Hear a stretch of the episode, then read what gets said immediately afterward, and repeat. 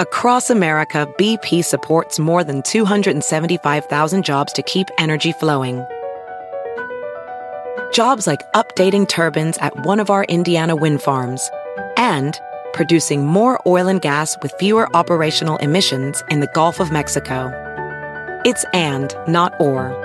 See what doing both means for energy nationwide at bp.com slash investing in America.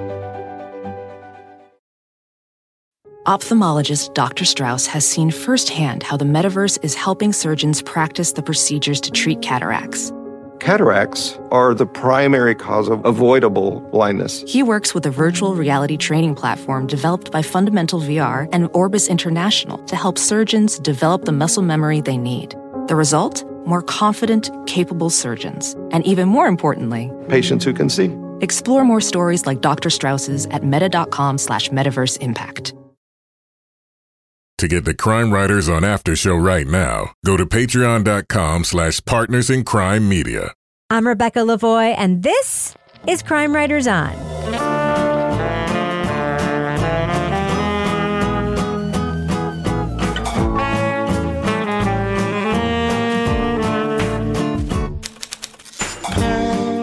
Crime Writers On is the original true crime review podcast that digs into true crime, pop culture, other podcasts.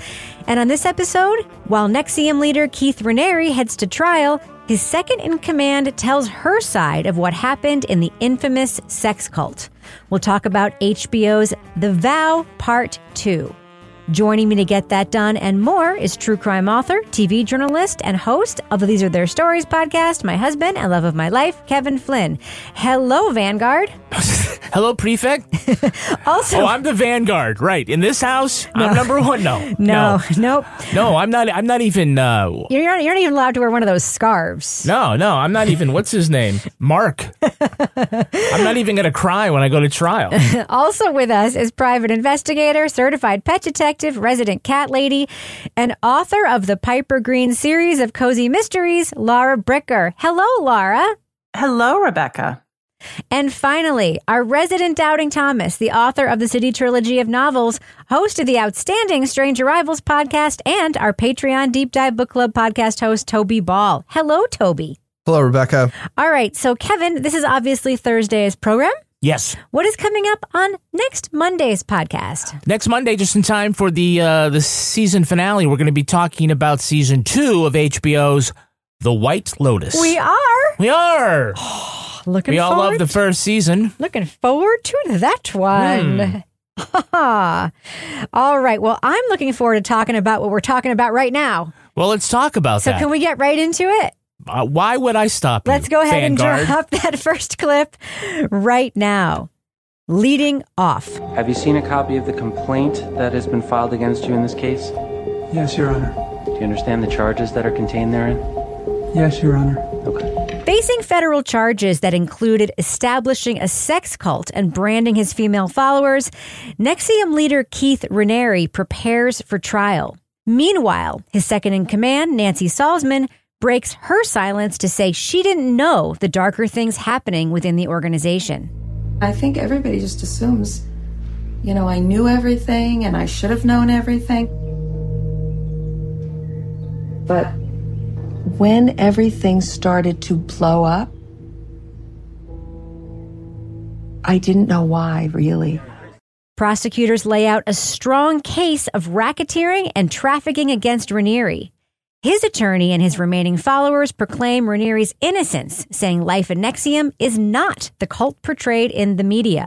If we don't expose the injustices that have happened against him, he will go to jail and he will most likely be killed. HBO's The Vow Part 2 picks up the story as Raniere's trial begins. The focus moves away from his disaffected followers and reveals new details about the crimes and victims of the DOS program. Its sweeping access includes a comprehensive profile of Salzman as she awaits sentencing for racketeering. Spoiler alert, we are going to be talking about significant plot points from The Vow. So if you want to remain spoiler free, go to the estimated time code in our show notes to hear our thumbs up or thumbs down reviews. Now, Laura Bricker, I will admit that I did not fully understand the depth of the case against Keith Raniere. I did believe, by the way, that he was a cult leader and that the stuff he was doing was bad. That being mm-hmm. said, I did not know it was this fucking bad. What did you think of sort of the revelations that we learned about inside NXIVM and DOS that we received from the details, especially from the prosecutor of this case in the Vow Part 2? This is big for me. There was times I was speechless where I would just sit there and be it's like jaw dropping like are you holy shit. The window into his manipulation of the women and being able to see these videos of him, which again is crazy to me that they video everything. These videos of him like with these women all around them in their little sorority house and hearing about the routine of how all the women were being it was like it was like a sister wives gone terribly awry uh, situation that for me was why this whole second season was better than the first season because i really came away feeling the horror of just how bad it was and like I think one of the reporters used the word mind fucked. I mean, it was insane. Like the woman that was in the room for two years and Yeah. not only in the room, but she could have left at any time. When you find out that she could have literally just walked out of that room, you're like, what the fuck is this? You know, like, um, so just could she you know, walked and- out of that she, room? she Yeah. could not because she was in they she was imprisoned in there. When you know when you can walk out but you can't, that is full on control. They had taken all my property, everything I owned, including my papers. So it was truly impossible for me to leave. I had no choice. I went into the room March 9th, 2010. And I was there for over two years. whoa, this is a whole different level of control than what I I was like, oh, he's having sex with some women and they like had this thing where they everybody's fixated on the brand, me as well. But then when you see it playing out and hear from the people that are involved and hear from the people that are still supporting him, that really gives a window into just what a master manipulator he was. Yeah, we're going to get to those folks in a second, but I want to ask Toby like we can no longer in any way question Keith Raniere's predatory nature after watching part 2 of The Vow, right? Yeah, I mean, they don't just tell us; they show us the texts and the emails, and it's not just like the victims telling their stories. There's all kinds of evidence, and, and particularly with the uh, the family that comes from Mexico with Camilla and Daniela. Daniela's the one who was in the uh, the room for two years. It, it's horrifying. I don't know. Like again, like when when you're actually, I guess, in a cult and you're sort of in the echo chamber and you've already sort of committed to these beliefs. I think that's the only way that you can sort of take a look at these things and say, well, no, actually, it's different. He's innocent. But I think, you know, from an objective standpoint, and I'm I'm usually pretty uh pretty suspicious of making judgments about people's guilt and innocence just based on watching a program or listening to a podcast. But the stuff they show here, and then the thing that really kind of drives it home is the like every time you see Keith Raniere's lawyer, like as the thing goes on, he's getting like sadder and sadder and sadder More and, more like dejected. yes. yeah, and he's just like, it starts off where he's got sort of a full throated defense, and by the end, he's like, uh, well, it doesn't look good, but I'm not sure if any uh, laws are broken. It's like, yeah, dude, laws are broken. I can, I can help you out with that. Kevin, they have Keith Raniere on tape planning the creation of DOS, a thing that he claimed he Yeah. knew nothing. of. That Yeah, we fucking didn't have guy, that in the first season, They yeah. taped they taped everything. Yes, again, Flynn's rule of cults that the amount of uh, videotape that uh, the cult makes is equivalent to the amount of crazy they are. Uh, yeah, even uh, why the audio tape? Tape of going out- everything. going out for a walk. Hey, Allison Mack, how about you and I? Start- Yeah. They timestamp and date stamp everything. The person who's being branded should be completely nude and sort of held to the table like a sort of almost like a sacrifice. That's a feeling of submission. And the person should ask to be branded. Should say, please brand me, it would be an honor, or something like that. You know, I was thinking, listening to that part, I was thinking about the poor government paralegal who had to listen to hundreds of hours of audio tape and watch videotape to find incriminating stuff. Now they ended up nailing a lot of it, but mm-hmm. man, that was that was a, a thankless task, I bet. But even like just in terms of showing intent, there's that part where he's talking about the branding and he's like, yeah, well, it should seem like their idea. So it doesn't seem like coercion and it shouldn't seem like, and he's so he literally knows exactly what he's doing and he's planning ahead with the intent that this is how it could appear, which was shocking to listen to. What was incredible to me that became very, very clear was his his fixation on very, very young girls. Mm-hmm. And it made it very clear to me why his fixation on weight loss was so important because he really wanted women, even older women, to look like young girls. Because he started looking at girls when they came into his sphere when they were 13, 14, 15 years old. And he had an 18 year old girl. And when her younger sister came in, he started preying on the younger sister immediately. He had sex with Nancy Salzman. And then as soon as her daughters came into the frame, he had sex with them. Like he was an unbelievable predator. Like I don't know if we've seen a woman in the vow, except maybe with the exception of Sarah, who never claimed to have slept with Keith Raniere. I'm not 100% sure that every other woman that we've seen on this show has not slept with Keith Raniere. Wait, wasn't Sarah? Wasn't she the one who came forward with the brand? Yes, but she didn't. She had. She's married to Nippy. Yeah. Yes. What about Mark's girlfriend? Oh, that's right. I don't. I don't think that we've heard that she slept with Keith Raniere either. But like, I just assume that almost everybody else we've seen on camera at some Mhm. point, because in this documentary, like, it's like you assume, oh, this person is is is ancillary, and then she's like, I had a sexual relationship with Keith Raniere for two years, and I'm like. Mm-hmm. Oh my, talk about juggling relationships and not just relationships. Obviously, they're predatory in nature, but like keeping some secret from others. It's un, the puzzle of it is unbelievable. And then, you know, Nancy fills that role at one, like, she's the one who's trying to keep them all like triaged as they're Yep. like the one who he's promising, oh, we're going to have a baby and he, to keep that one happy and this one. I mean, it's, it's a full time job. Well, she becomes his mom. She's making breakfast for him. Like she, Mm. she really does become his, like graduates in air quotes and becomes his mom. So, Kevin, can we talk about the journalistic access these documentarians somehow have? to Yeah. Fucking everyone. I mean, except for Keith, who's, I'm, well, they're calling him. So I guess they do have access to him. Yeah, I'm surprised that they didn't use more of Keith from inside because apparently, you know, somebody was recording. But what is uh, he saying, though? That's surprising. He's saying nothing Well, I don't know. surprising. He's not being asked anything surprising, right? Yeah, yeah. Uh, but as you say, the access of having Mark uh, Agnifilo, the defense attorney, I'm sure that his participation was Keith's idea because he does understand the power of the message. It's not like really inside, like we're not going through like strategy sessions. We see some performative paper shuffling, and I'm going to look pensively out the window at the, the gravity of this legal case. It's not like in the staircase where we're, we're sitting right there, but But he, but he's talking to them during the case, which is very unusual. yeah, yeah. And he said, you know, Toby mentioned this about like seeing his real time reactions when he comes out, like especially the day that I think it's Daniela Yeah.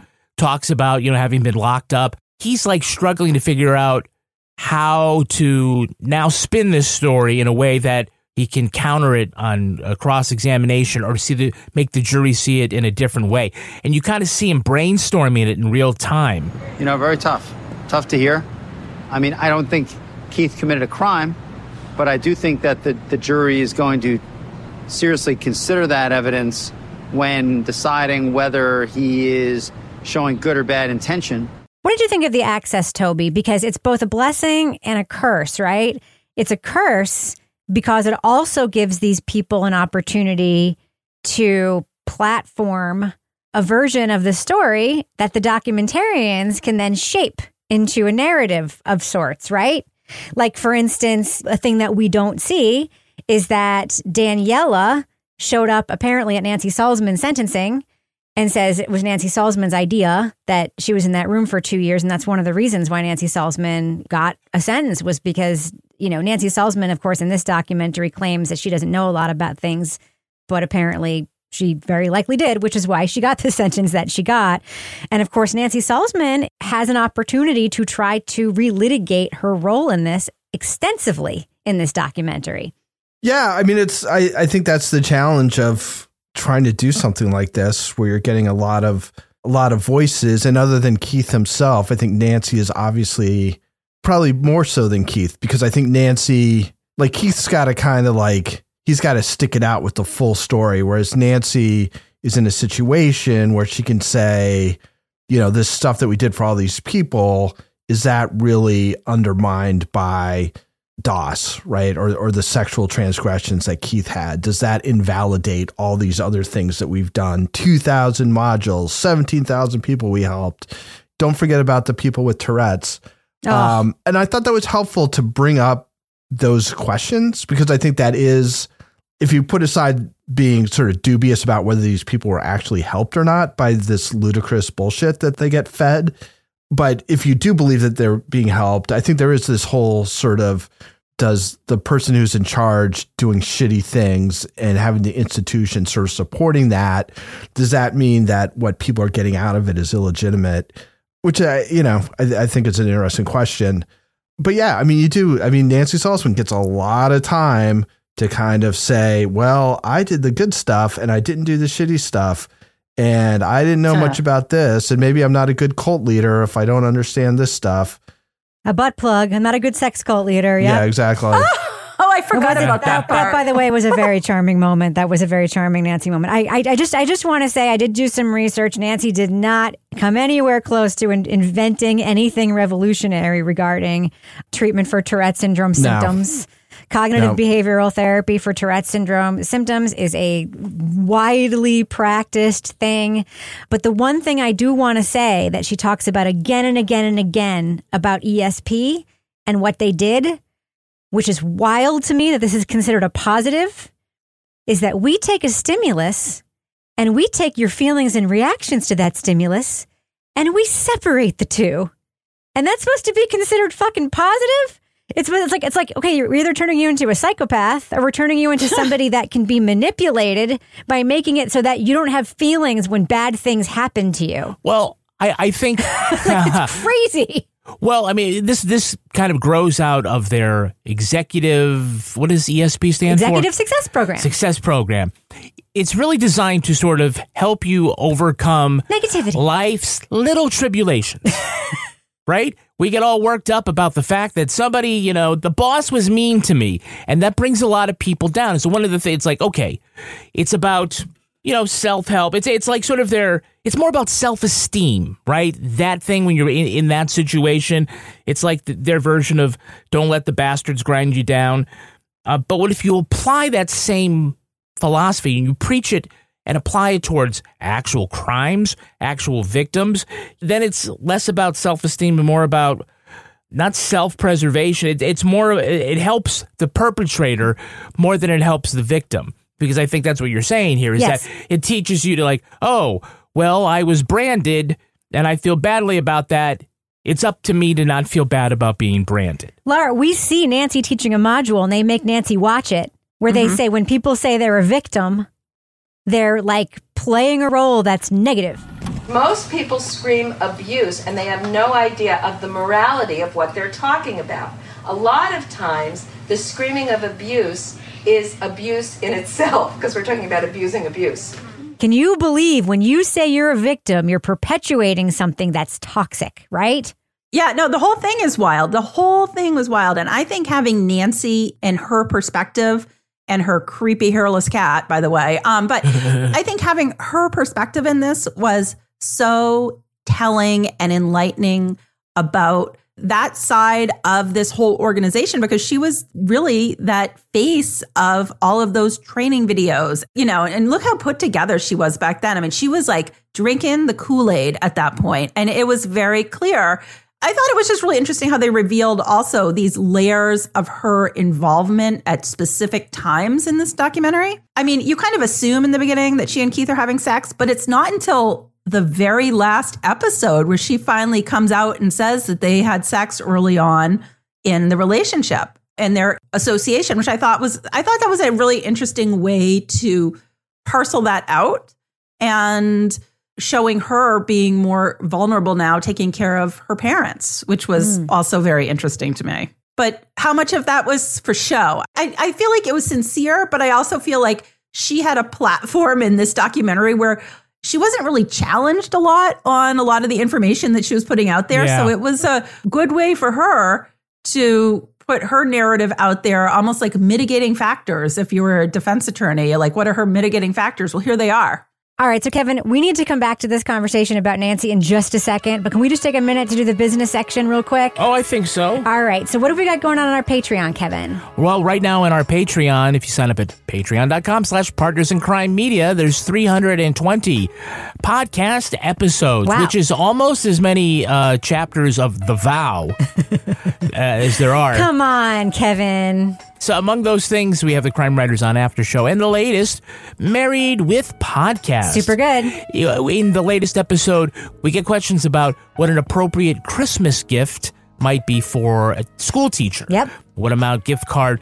And uh, I think my big takeaway was to tell everybody do not get the teacher something in the shape of an apple. Exactly. Because they got 50 fucking apples that they got through the years. I'm like, oh, wouldn't you like this Christmas ornament in the shape of the apple? Nope. No. You do not want that. My daughter's been a teacher for a hot minute and she's got seven apples. That's right. Bullshit. All right, what else we got, Kevin? Uh, we got the Toby Balls Deep Dive Book Club. Now, if you are a member of Patreon and support us at the uh, Crime Writers on Nation level, you get to take part in the recording That's of right. the deep dive. Toby gets together with his guests and they talk about the month's book, but you also get in, you know, kind of like an exclusive Zoom kind of call. You get to be there. Get to be there. You can watch. You can drop comments in the chat. And sometimes Toby will even bring folks in and then they're part of the podcast. So if you can't wait to hear the podcast when it drops, join Patreon at that level. Take part in Toby Ball's deep dive. And Toby, you, you mentioned uh, earlier in the week what the title of the next book is. What is it? It's called The Premonitions Bureau, and it's by Sam Knight.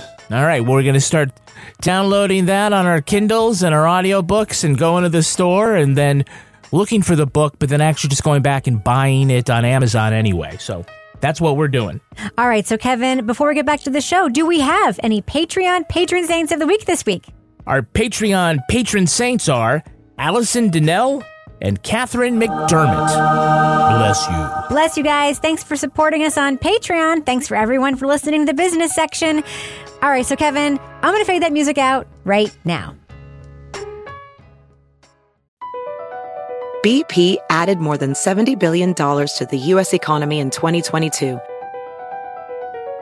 Investments like acquiring America's largest biogas producer, Archaea Energy, and starting up new infrastructure in the Gulf of Mexico. It's and, not or. See what doing both means for energy nationwide at bp.com slash investing in America. As a professional welder, Shayna Ford uses Forge FX to practice over and over, which helps her improve her skills. The more muscle memory that you have, the smoother your weld is. Learn more at meta.com slash metaverse impact. Disney Plus and Hulu are better together in the Disney Bundle with new movies and series. On Disney Plus, experience the full Taylor Swift The Eras Tour, Taylor's version, with new main show performances and acoustic collection. On Hulu, follow the fantastical evolution of Bella Baxter, played by Emma Stone in the award winning film Poor Things. All of these and more streaming this month. Get the Disney Bundle with Disney Plus and Hulu. Terms apply. See DisneyBundle.com for details. So, Kevin, you had thoughts about what we were just discussing about Nancy, right? Yeah, I mean, I think both these guys already said it that Nancy largely goes unchallenged. I'll say that she comes off very sympathetic and largely believable. But two things that I found that the documentarians did kind of poorly is that she is the cliffhanger at the end of episode one, right? We hear all this stuff. Like, we've never heard from Nancy. And it's just this shot of Nancy, like, sitting down on the couch in front of the camera, and then, like, this this big smile, kind of like, ah, oh, like, ha ha ha, can you believe it's me? And it's kind of like, oh, this is going to be filled with joy. And I don't know if that really set the right tone for Yeah. what she's she's going to do. But also, largely, as you guys have said, she goes unchallenged on a lot of these things. We never push her on Daniela saying it was your idea to stick her in a fucking room, and ended up, she ended up being there for two years. The Tourette's thing is really interesting, and maybe we could talk about that some more. But, you know, as far as like really pushing back on was it, you know, the NXIVM way that cured these people of Tourette's or of anybody who said it, it might have been the federal prosecutor who said, no, no, no, there's, there has been uh, studies that show that like uh, cognitive treatment is helpful for those who suffer from Tourette's. I, I don't know. While I enjoyed hearing from Nancy, and I thought that she brought a lot to my understanding of what went on, it again is largely her unchallenged narrative. I can't exactly call her an unreliable narrator, but she just kind of fit that bill. Yes. And we also have to acknowledge, though, and I think it's important to acknowledge, I agree with you that she needed more challenging, and maybe she was challenged and they didn't include those parts for some you know, Yeah, artistic reason or editorial reason. I think we have to acknowledge It wasn't in, because they didn't have enough time. in some way, in some way, every woman in Keith Raniere's orbit is his victim. In Yeah, some yeah, way. Even Nancy. And she describes the minute he's out of her orbit feeling lighter. Mm-hmm. And they show that little bit of tape of him just like snapping at her at a moment's notice. And you realize, yeah, she's completely complicit in this enterprise. But he also fucked her and discarded her and then used her for years and years and years too. And she profited tremendously off of it too. All that can be true at the same time. Sure. Toby, you had thoughts about the therapy aspect of this, right? Well, yeah, and, and Kevin just brought up the Tourette's thing. I mean, I, I may be completely off on this, but my sense is that they were taking stuff that's been shown to work and just blowing it beyond all sense of responsibility. Hmm. Because I think the whole like separating your response from the stimulus, like that's something that that doesn't seem like that's that unusual for therapy. It's like if somebody does this and your response is this, is that like does that make sense? Is there a different way of responding to that stimulus? Like that that seems like a lot of therapy. But what they're saying is there is no like normal response to things. Like you can you can choose to respond to things however you want to, which is like about 35 steps beyond I think what like sort of responsible therapy is, which is yeah, you can feel sad about this, but do you actually need to like like rip doors off their hinges or whatever. You know, it's it's Right. sort of proportionality. And I kind of felt like the same thing was going on with Tourette's, which is it sounded like I I don't know a ton about it, but it just sounded like there are these cognitive behavioral stuff that that's shown to work. And so what they do is they take that and then they add this whole again, this thing that it's your fault, right? It's your fault that you're thinking this way. You have Tourette's Right. because you responded to this situation in this way and that gave you Tourette's.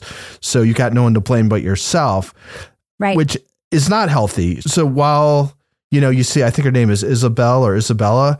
Isabella, yep. She has this horrible thing with Tourette's, and then she gets, you know, quote unquote cured, or, or at least the tics are are not nearly as bad as they were. But because of the way they did it, she has all these other issues that come up, and Right. that to me is like taking something that worked and moving it way beyond what's responsible, so that the collateral damage maybe makes the good parts of it like negates them or at least it's like we cured this but we we suddenly we've got all these other problems now that weren't there to begin with Yeah, know, the problem was they said, okay, this works. Go off your medications. right yeah And then she started feeling your other medications, and she started feeling like shit because of that.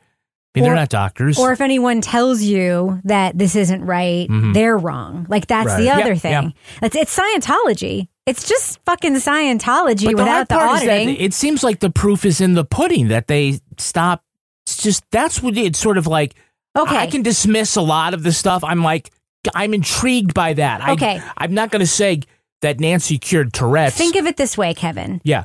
If you starve yourself, you also lose weight. Okay. But yeah. starving yourself is not healthy, right? So, like, there are tiny aspects of starving yourself that, you know, are sort of in line with healthy ways that you may also lose weight. For instance, changing the times of day that you eat or whatever might work for you and your metabolism or whatever. But starving yourself or blaming yourself for how you eat or shaming yourself, you know what I mean? It's Mhm. like, think of it that way. It's like getting the result you want does not mean it was the right fucking thing to do.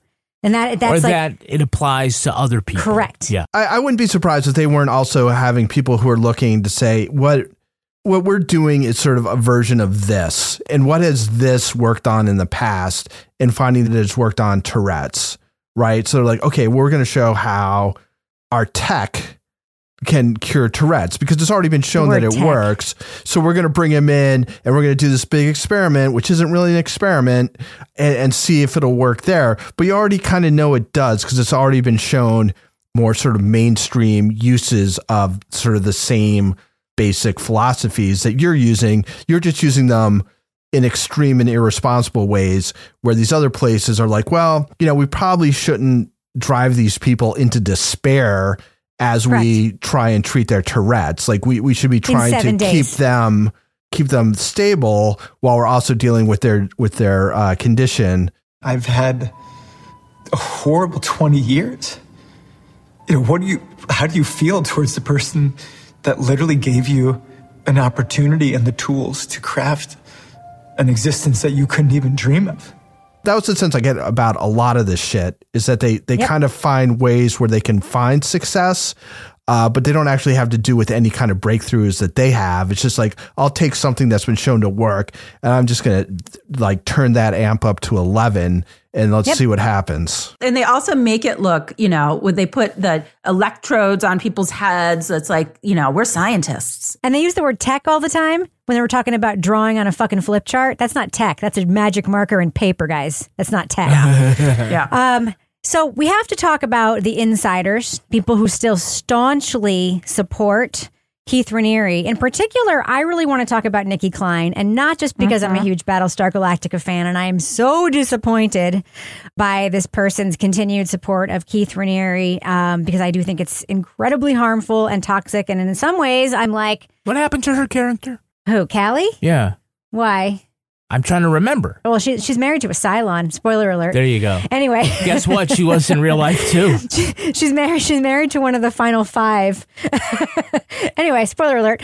Anyway, um, so it's incredible to me that these revelations can come out and Nicki Clyne can say something like, "If this were a bunch of men saying I joined a club and I got a brand, no one would care." Right, Nicki, the fuck, like that is not in any way comparable to what we're talking about here. Laura, what did you think about these staunch inside supporters trying to rationalize this and doing backbends to this extent for Keith? It was really astounding to see people that still, despite all of the information that has come out, still stand by him. I think, you know, for Nancy and some of the others, when Keith turned on them to save his own ass when things got to court, that was very enlightening to all of them. But it's, you know, when you see these other women like Nicki who are just so stuck in the Keith Raniere loop that, like, you know, this wasn't a branding. This was like an act of women solidarity, women power. We got together and like decided to do this, like bullshit, you know? And then that scene where they descend upon the prosecutor's office with their, you know, demands and everything at his request. They're doing this for him, like, you know, from jail. I think it shows, again, what I've said before, just the level of master manipulator that he is, and that the people that have been preyed upon are clearly vulnerable in such a way that they are stuck in that loop. And can we just talk about what the fuck with the flashlight signals? They're like, now he's saying this, now he's saying that. I'm like, what what is going on here with these flashlight signals from jail? That seems to be a common thing in that jail because there's other people outside the jail also signaling to people. But how do they know what he's saying? That's what I Well, want. that's know. what He's I'm just, like, trying. that's what I'm trying to say. It's like I think it's bullshit. I'm like they're like, oh, Keith says this. I'm like, how how do you know that? I think he's drawing letters, right? Isn't that all these he's doing? Drawing letters Yeah. really fast. How can Maybe they- backwards.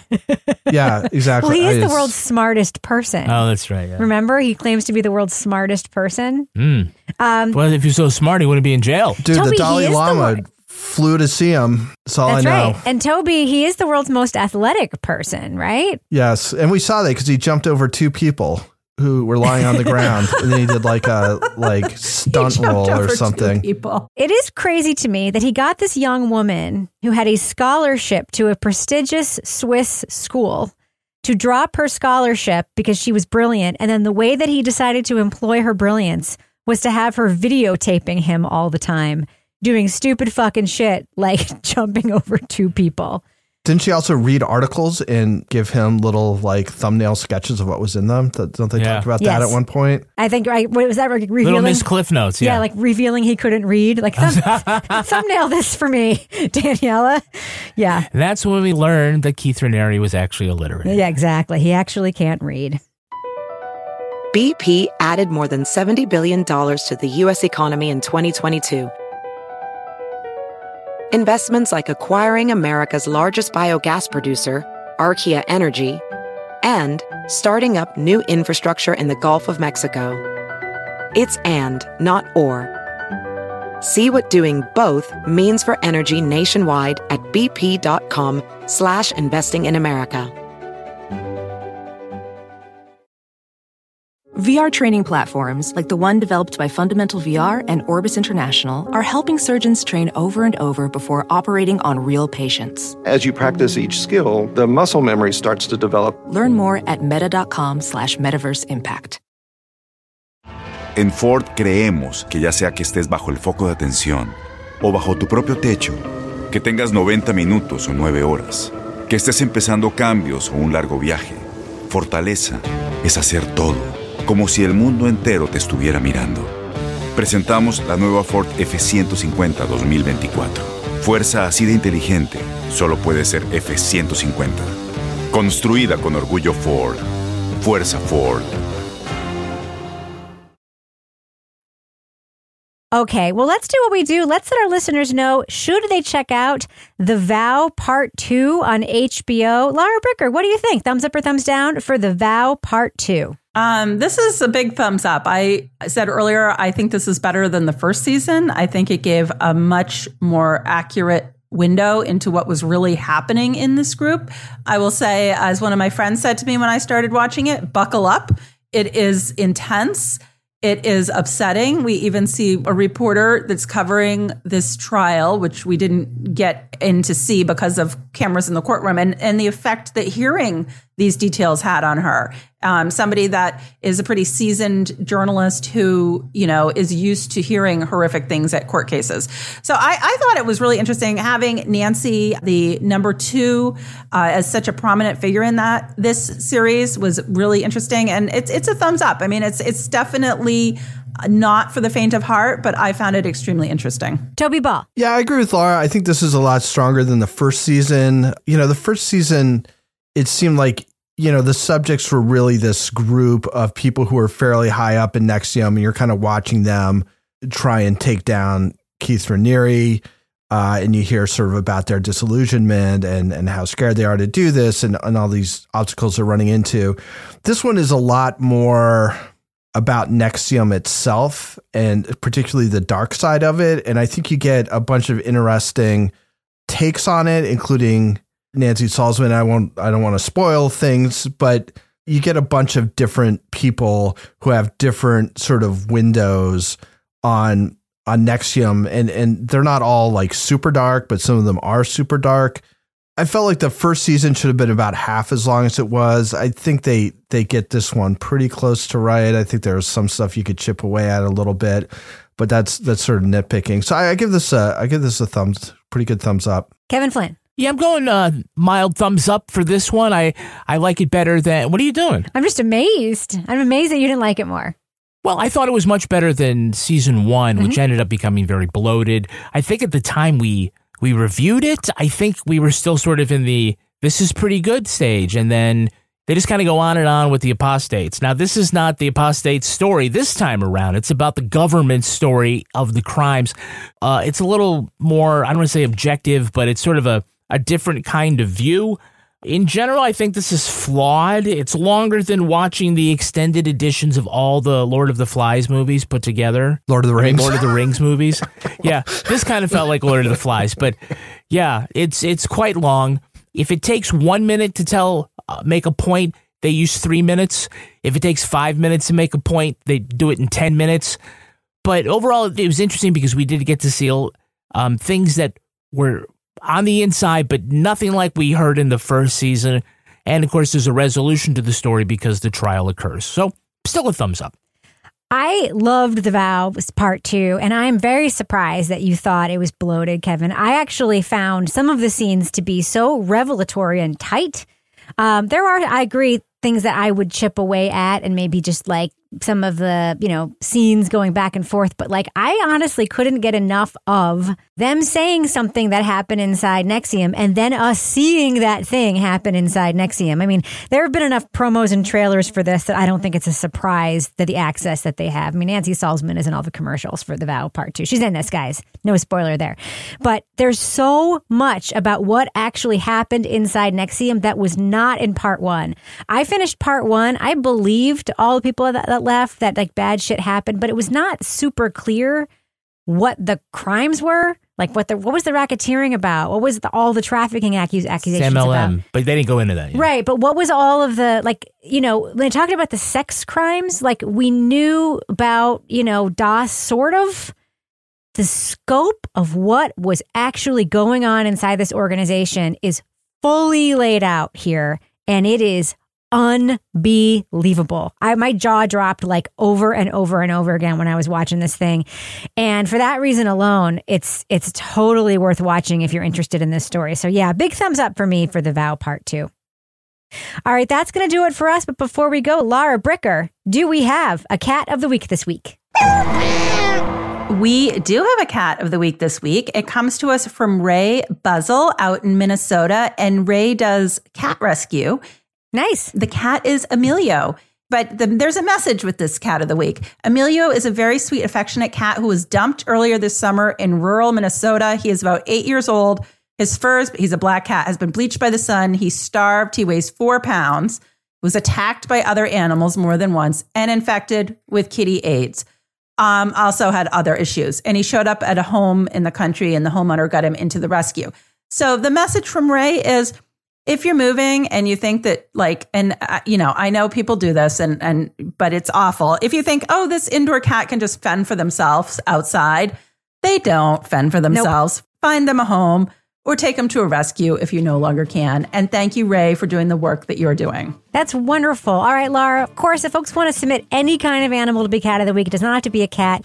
They can email us at crimewriterson at gmail.com. That's how we get tons of submissions. But if they want to reach out to you on social media, how can they find you there, Laura? they can find me at Laura Breaker. Laura Breaker. They can find me at Laura Breaker, uh, Laura Bricker on Twitter, and send cats. I love the cats. That's true. What about you, Toby Ball? How can you be found on social media? Uh, at Toby Ball and H on Twitter. Kevin Flynn, what about you? I'm at Kevin P. Flynn. And if you want to follow me on Twitter or Instagram, you can find me at Reb Lavoie. You can also follow the show on Twitter at Crime Writers On, and please join our incredible community in our official Crime Writers On Facebook discussion group.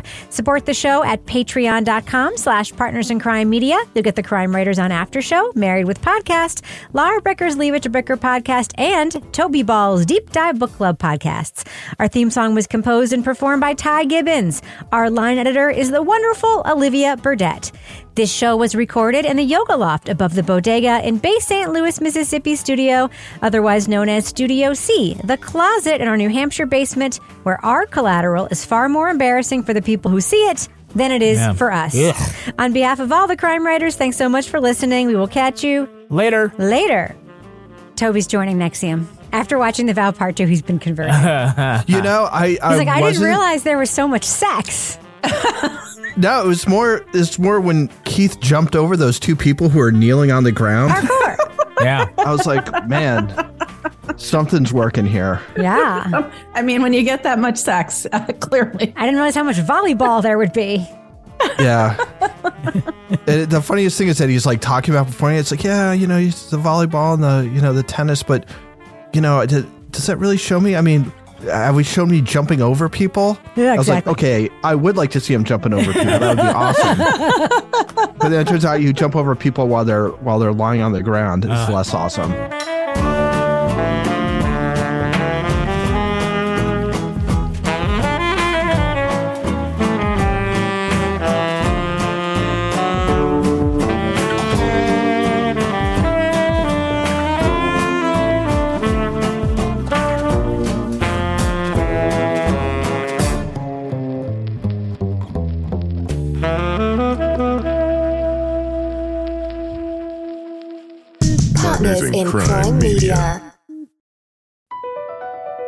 Across America, BP supports more than 275,000 jobs to keep energy flowing.